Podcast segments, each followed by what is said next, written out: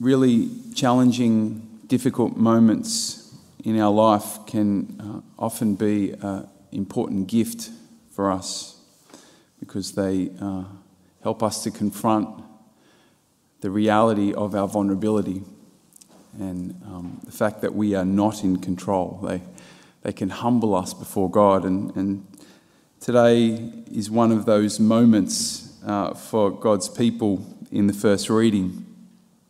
They were in the wilderness and now facing an outbreak of deadly snakes. And so they are humbled and they come to Moses and they ask him to, to intercede for them.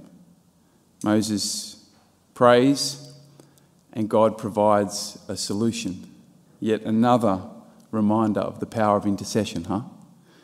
The importance of praying not just for ourselves and for our needs, but for the needs of others. And so, as we heard, God asked Moses to fashion a bronze serpent and put it on a standard so that when people looked at the serpent, they would be healed, they would be saved. God took what was killing them and turned it into the means of their salvation. Surely only God can do that. It's important we recognize, though, that whilst God provided the solution, the people still needed to play their part, didn't they? What did they need to do? They just needed to look at it, right? Look at the serpent on the standard. And not just look at it, but look at it, of course, with faith. If we want to access the salvation of God, we too need to play our part. It's not a very big part. God does the heavy lifting. But we do need to play our part. If we don't see God at work in our life, maybe, maybe it is because we're just not looking at Him enough. Or maybe we're not looking with enough faith. Jesus makes it clear to us today in the gospel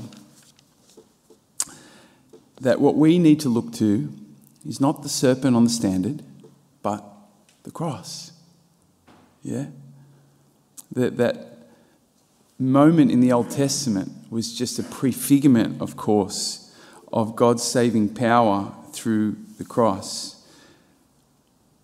The Son of Man must be lifted up as Moses lifted up the serpent in the desert, so that everyone who believes, who looks and believes, may have eternal life in him.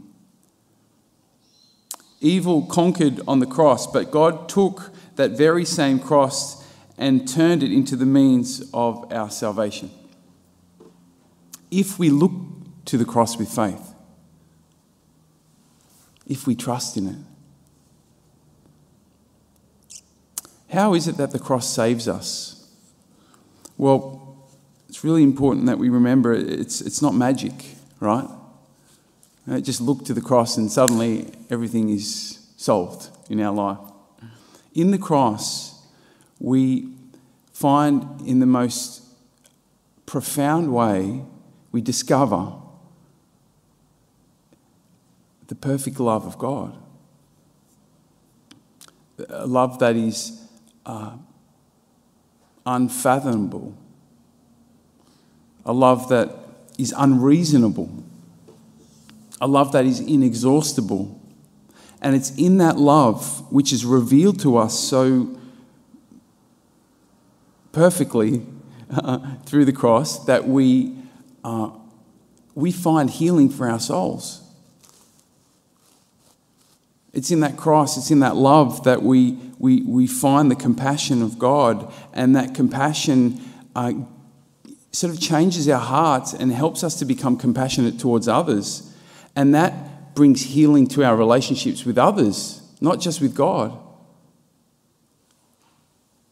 It's in that perfect love revealed to us through the cross that we find hope for a world which is very broken and, and a humanity which seems to be more and more lost. But despite just the trauma in our world, uh, when we look to the cross, we, we, we see a way through, we find hope. And in the cross, we also discover the way to this hope.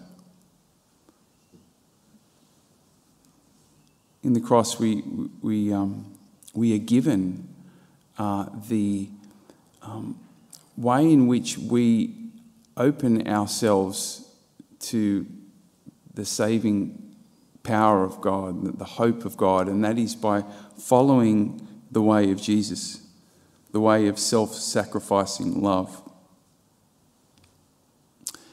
The cross is inexhaustible, right? That list could go on and on and on. Uh, but we will only benefit from the riches of the cross when we look to it often enough and when we look to it with faith.